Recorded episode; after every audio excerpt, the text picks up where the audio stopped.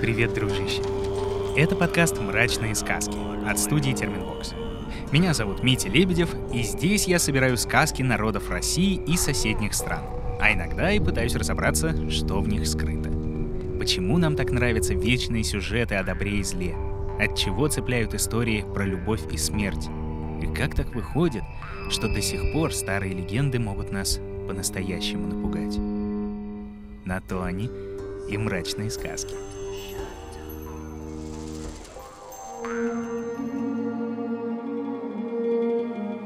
Сегодня мы к тебе снова с необычным выпуском. Сказка ведь такая вещь, что она хороша в любом виде. В первую очередь в книге, особенно когда читаешь под одеялом с фонариком. Хороша, если кто-то добрый, теплый, родной рассказывает ее тебе на ночь. Многие до сих пор помнят сказки на пластинках и кассетах, а то и по радио. И мы тут, по сути, продолжаем эту добрую традицию. Ну и, разумеется, хороша она в виде фильма. И именно о кинематографе и сказке мы сегодня поговорим. А разобраться в этой большой теме нам поможет журналист, писатель и кинокритик Антон Долин. Антон, добрый день. Привет. Огромное спасибо, что согласились к нам прийти. По законодательству должны сказать, что Антон Долин объявлен иноагентом на территории Российской Федерации. И на всякий случай для тех, кто впервые набрел на наш подкаст, раз в месяц «Мрачные сказки» зовут в гости исследователей фольклора, сказок и теперь уже, получается, экспертов в других интересных темах, чтобы как можно полнее раскрыть все, что скрывается в простой, на первый взгляд, сказке.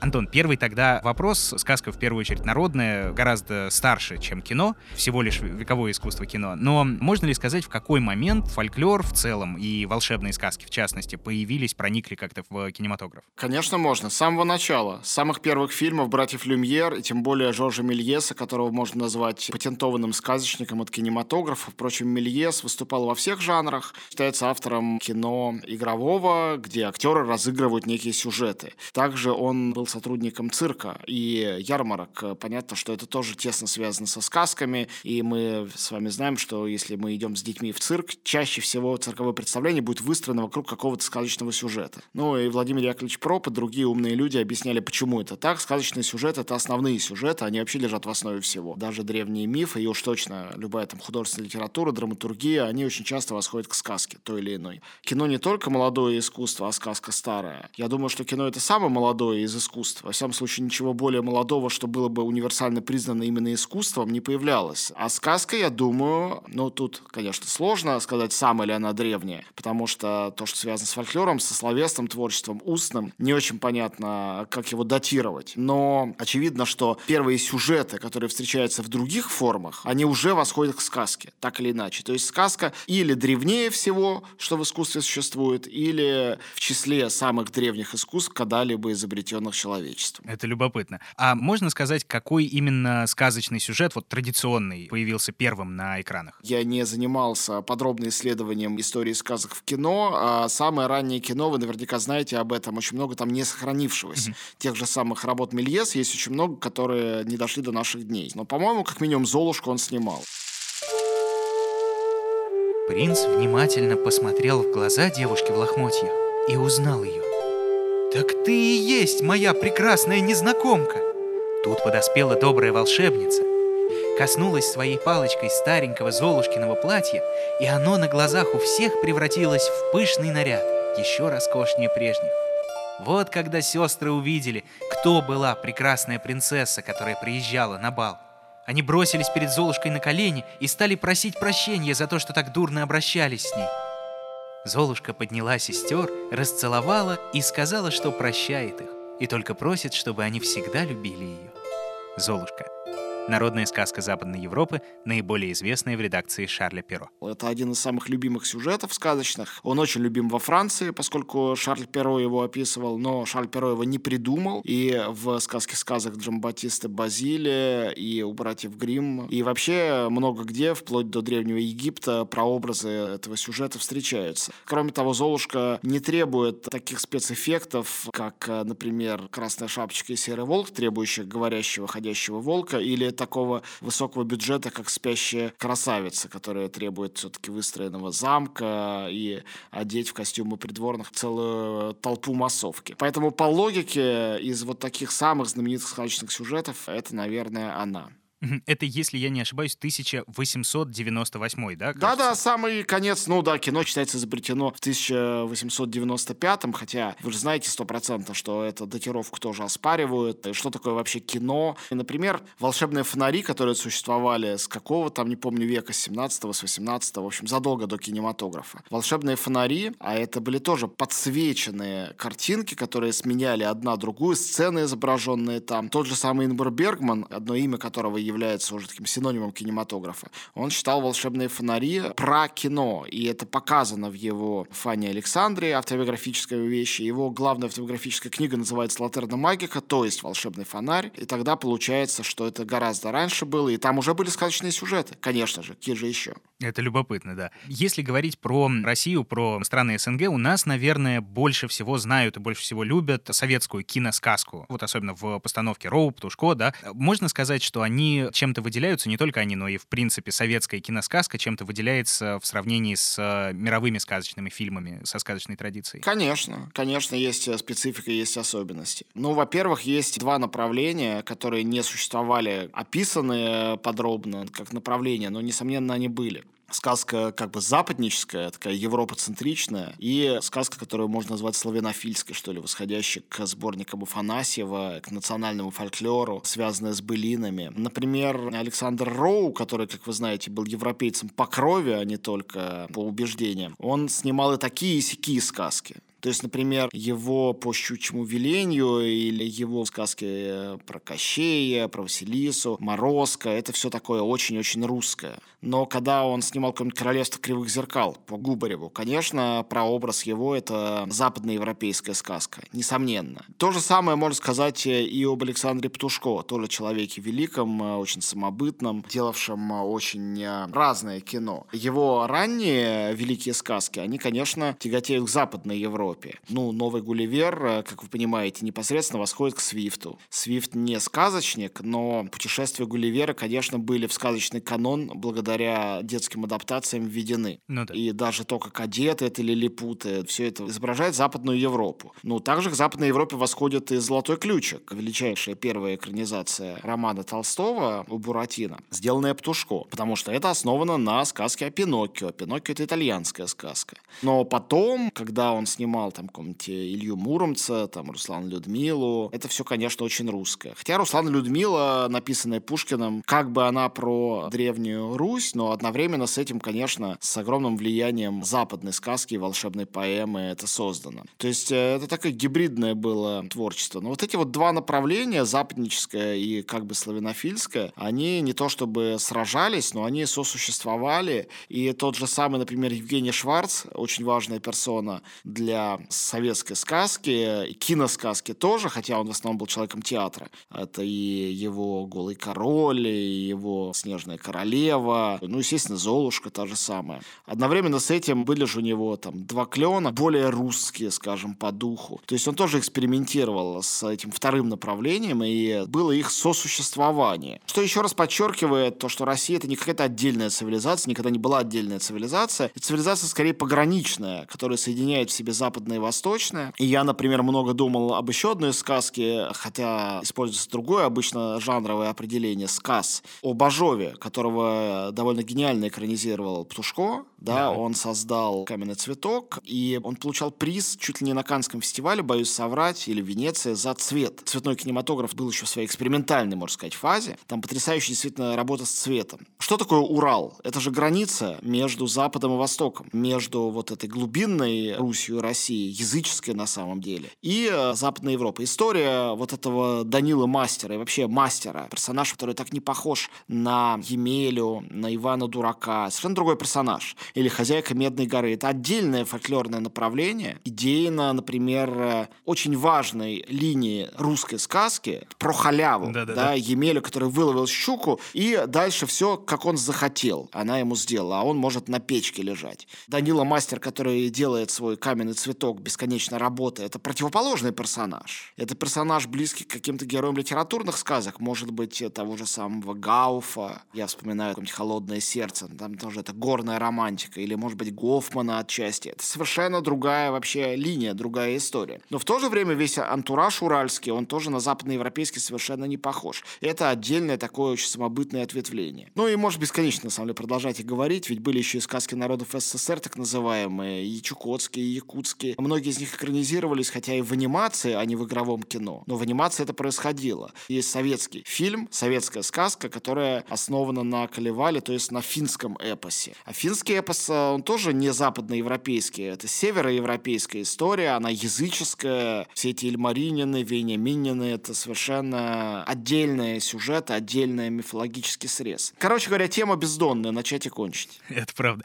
Мы как раз с вами заговорили об анимации. Тут в первую очередь приходит Уолт Дисней. Можно сказать, что в сказочной анимации он вот бесспорно первый был в свое время с «Белоснежкой» 1938-го. Ну, конечно. «Белоснежка» была революцией. Это был первый для всего мира полнометражный мультфильм, в успех которого никто не верил. На самом деле были полнометражные мультфильмы-то и до этого. Но они принимались скорее как такие странные, причудливые эксперименты. Они, конечно, не имели проката по всему миру, как «Белоснежка».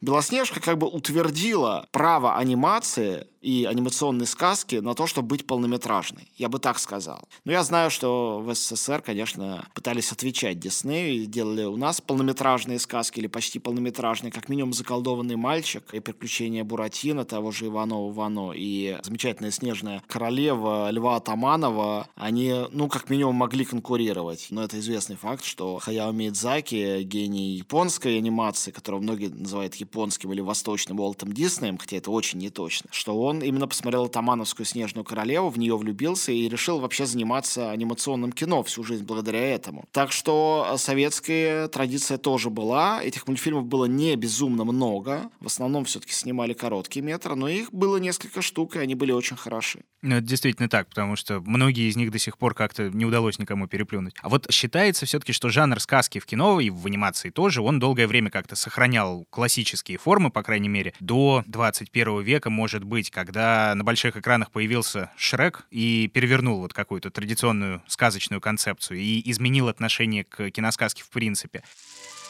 И вот под охраной дракона она коротала дни в самой высокой башне замка, ожидая поцелуя своего суженого. А, поверил. Ну и бредятина. Шрек. DreamWorks Pictures, 2001 год.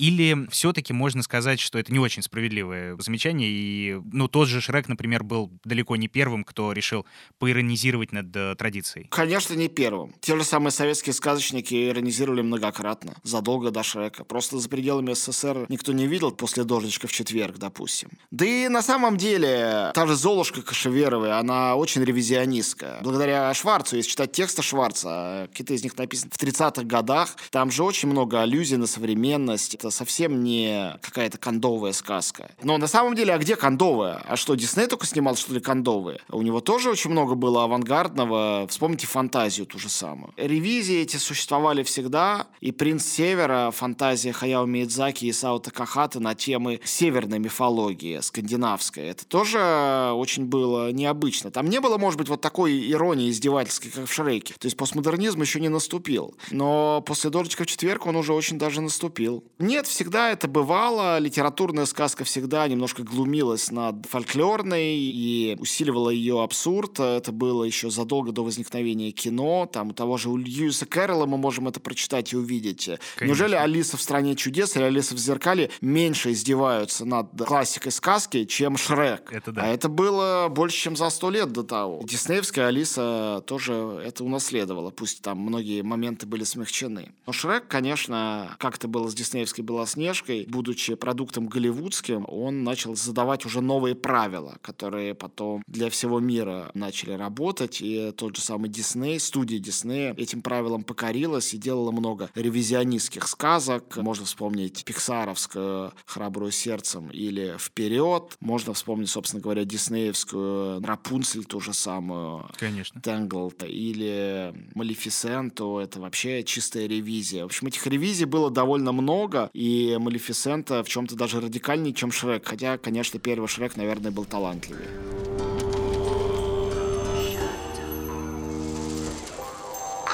Мы уже с вами затронули вот эту тему, вы упомянули Владимир Яковлевич Пропа, и, в принципе, в разговорах с экспертами, с этнографами, специалистами по фольклору мы вот не раз слышали, что да, сказка действительно так или иначе строится по определенным правилам, по, может быть, каким-то негласным, но все же канонам существующим, поэтому там и ограниченное количество сюжетов, кто-то считает, что ограниченное, кто-то большое, но все равно конечное. Можно ли сказать, что кинематограф, как и другие виды искусства, тоже пользуются вот этими негласными законами построения сказки сказки построения сюжета. Несомненно. А когда их нарушают, тогда получается большая беда, как с некоторыми марвеловскими фильмами, которые в целом, конечно, наследуют сказки. Или с тем же самым «Пиратами Карибского моря». Конечно, это сказка, но она структурирована как диснейлендовские аттракционы. Поэтому с сюжетом там полная беда. Другое дело, что кино не строится только на сюжете. Бывают прекрасные фильмы или очень влиятельные фильмы, для которых сюжет второстепенен. Но те фильмы, для которых сюжет первостепенен, если они так или иначе связаны с жанром сказки, они, конечно, проповским законом э, наследуют.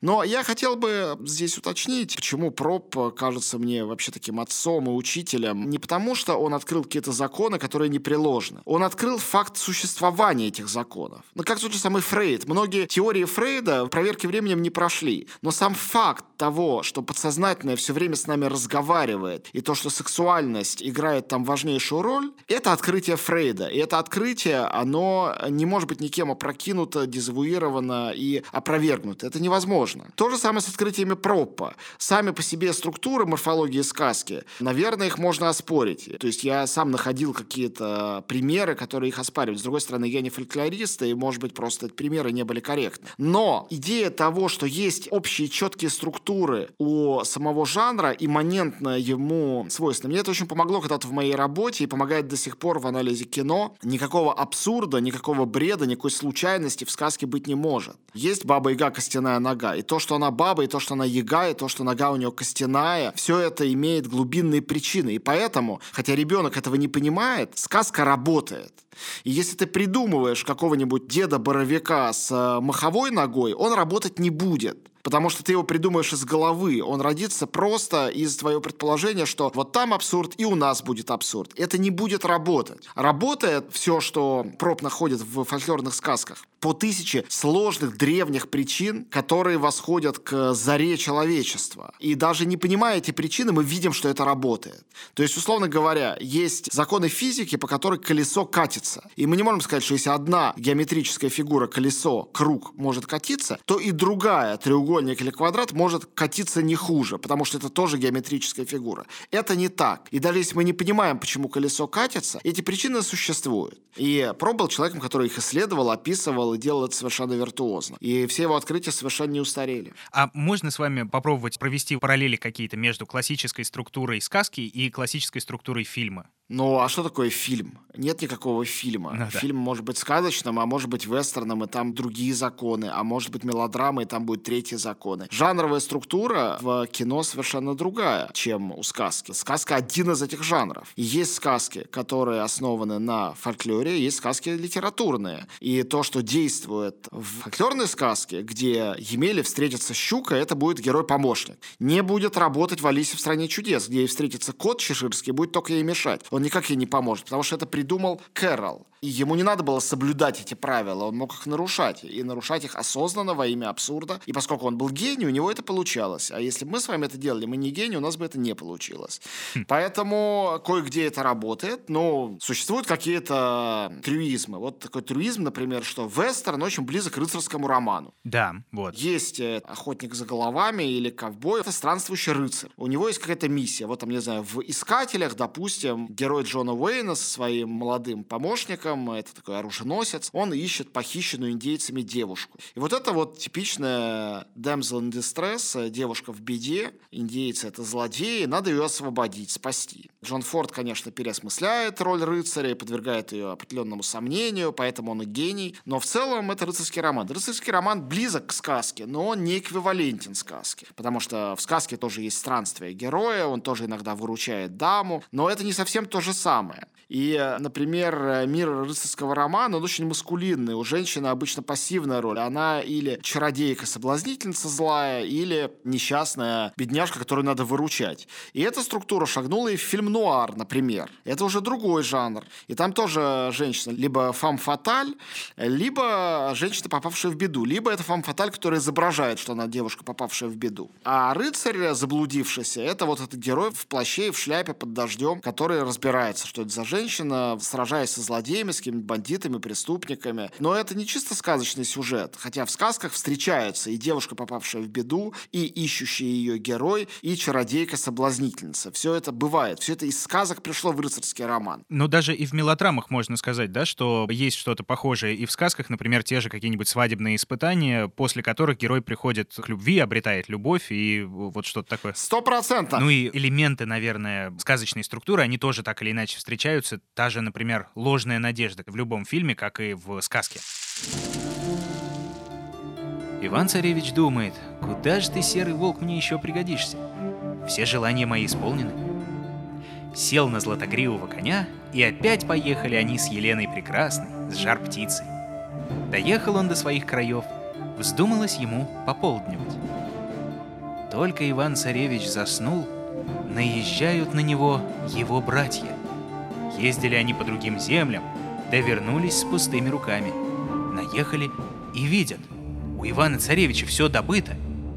Вот они и сговорились. А давай убьем брата.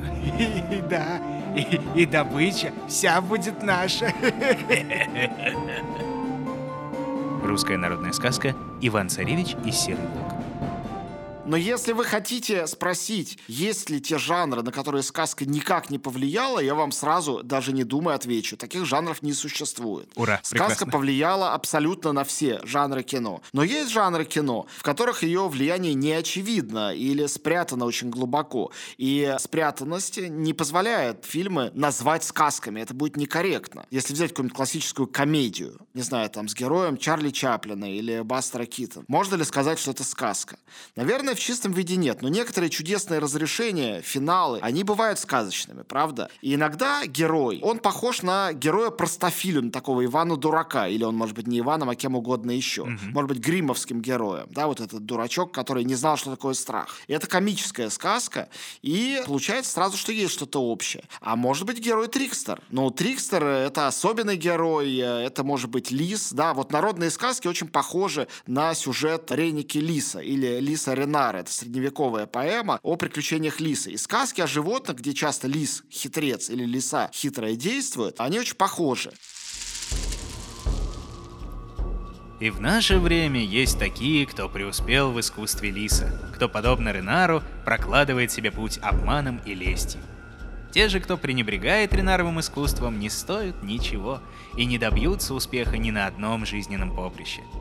Но если же кто послушно шел по следу Ренара и усердно у него учился, то такому найдется место среди нас. Потому как он отлично знает верные способы достичь желанных высот и вознестись над остальными. Щедрой рукой посеял Ренар свои семена, которые повсюду дали обильные всходы. И подобных лисов сейчас превеликое множество, хотя и не все они с рыжей бородой. История хитрого плута Лиса Ренара по публикации Уильяма Какстона. Существует очень много отклонений от сказочной структуры, при том, что функционально хитрый лис и грубый глупый волк, они такие же, как в сказке, или очень похожие на сказочную. Иногда какие-то герои комедии, например, немой комедии, это тоже могут быть трикстеры. Но совершенно не всегда. Но ведь трикстером является и Одиссей, он же Улис из мифа. Одиссея назвать сказкой мы не можем. Это другой жанр, это другой Это тип миф, повествования. Да. это на самом деле эпическая поэма, восходящая к мифу. Да. Миф, он не вербализован. А Как только он становится литературой, он перестает быть мифом. Он становится чем-то другим. Но опять же, это такой бесконечный по-борхесовски сад расходящихся тропок. Мы по всем этим тропкам не то что до конца не дойдем, мы даже не начнем по ним идти, уйдем по одной и забудем про другую. Это верно, да. Но сказка всегда где-то здесь, она всегда рядом. Это правда. Потому что человек, когда идет в кино, он всегда хочет увидеть что-то, что уводит его от реальности. Это и есть сказка. Он всегда хочет увидеть и услышать историю, а история это и есть сказка. Вот я совсем недавно смотрел посмотрел фильм, который для меня один из любимых просто в этом году. Это реалистическое авторское кино, такое социальное. Тори и Лакита, братьев Дарден. Это история двух детей, беженцев из Африки, которые оказываются в современной Бельгии. И они попадают в руки плохих людей, наркоторговцев, все плохо кончается. Ну, конечно, это в чистом виде братья Грим. Это брать с сестрой, это Гензель и Гретель. Конечно, каменные джунгли — это тоже тот же самый заколдованный лес. А наркоторговцы — та же самая колдунья злая, которая хочет этих детей сожрать. То есть э, структура-то все равно сохраняется. Да. Даже если авторы этого не имели в виду, они неосознанно все равно эту структуру включают во свое произведение.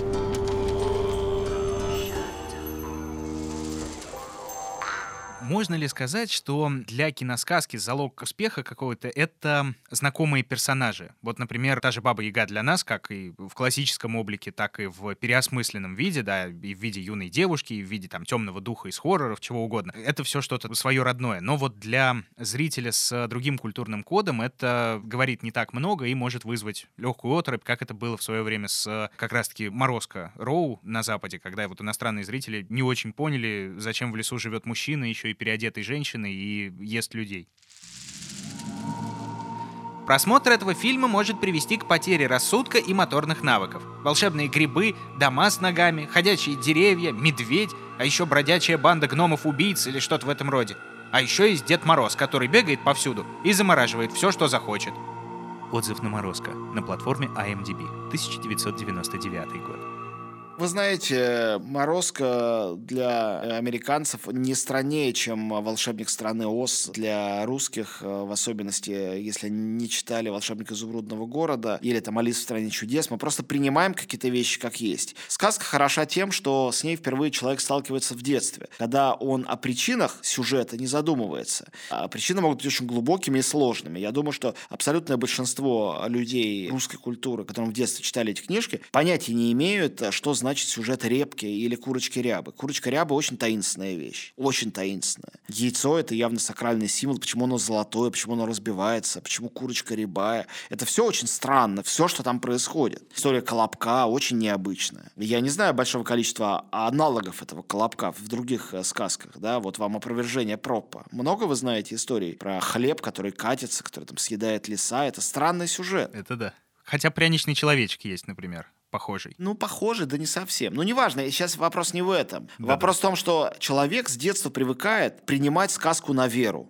Сказка — это придуманная история, где все, что угодно может произойти. И уверяю вас, если взрослый зритель, смотря «Морозко», будет крутить пальцем виска, говорить, что за чушь, то ребенок, американский или какой угодно еще, посмотрит это одинаковыми глазами, в какой бы стране он или она не вырос или не выросла. Потому что это та аудитория, для которой делаются сказки. Но а, никакого залога успеха сказки не существует. Поймите, сказка — это просто сюжетная структура определенная. Но фильм все-таки не сводится к сюжетной структуре. В нем есть монтаж, музыка, актерская игра, декорации, спецэффекты. Все это должно быть хорошим для того, чтобы фильм нравился. Если все это сделано талантливо, то а, сказка работает. Если бездарно, то не работает. Это очень просто. Любопытно. А, но при всем при этом у нас есть, а, например, мировые мифологии, большое количество всевозможных фольклорных чудовищ, сюжетов, созданий и всего такого прочего. И практически ничего из этого мы как будто и не видим. По крайней мере, вот на примере нашего кинематографа, да, мы как-то очень мало обращаемся обращаемся к фольклору малых народов, к чудовищам, которые, вот, например,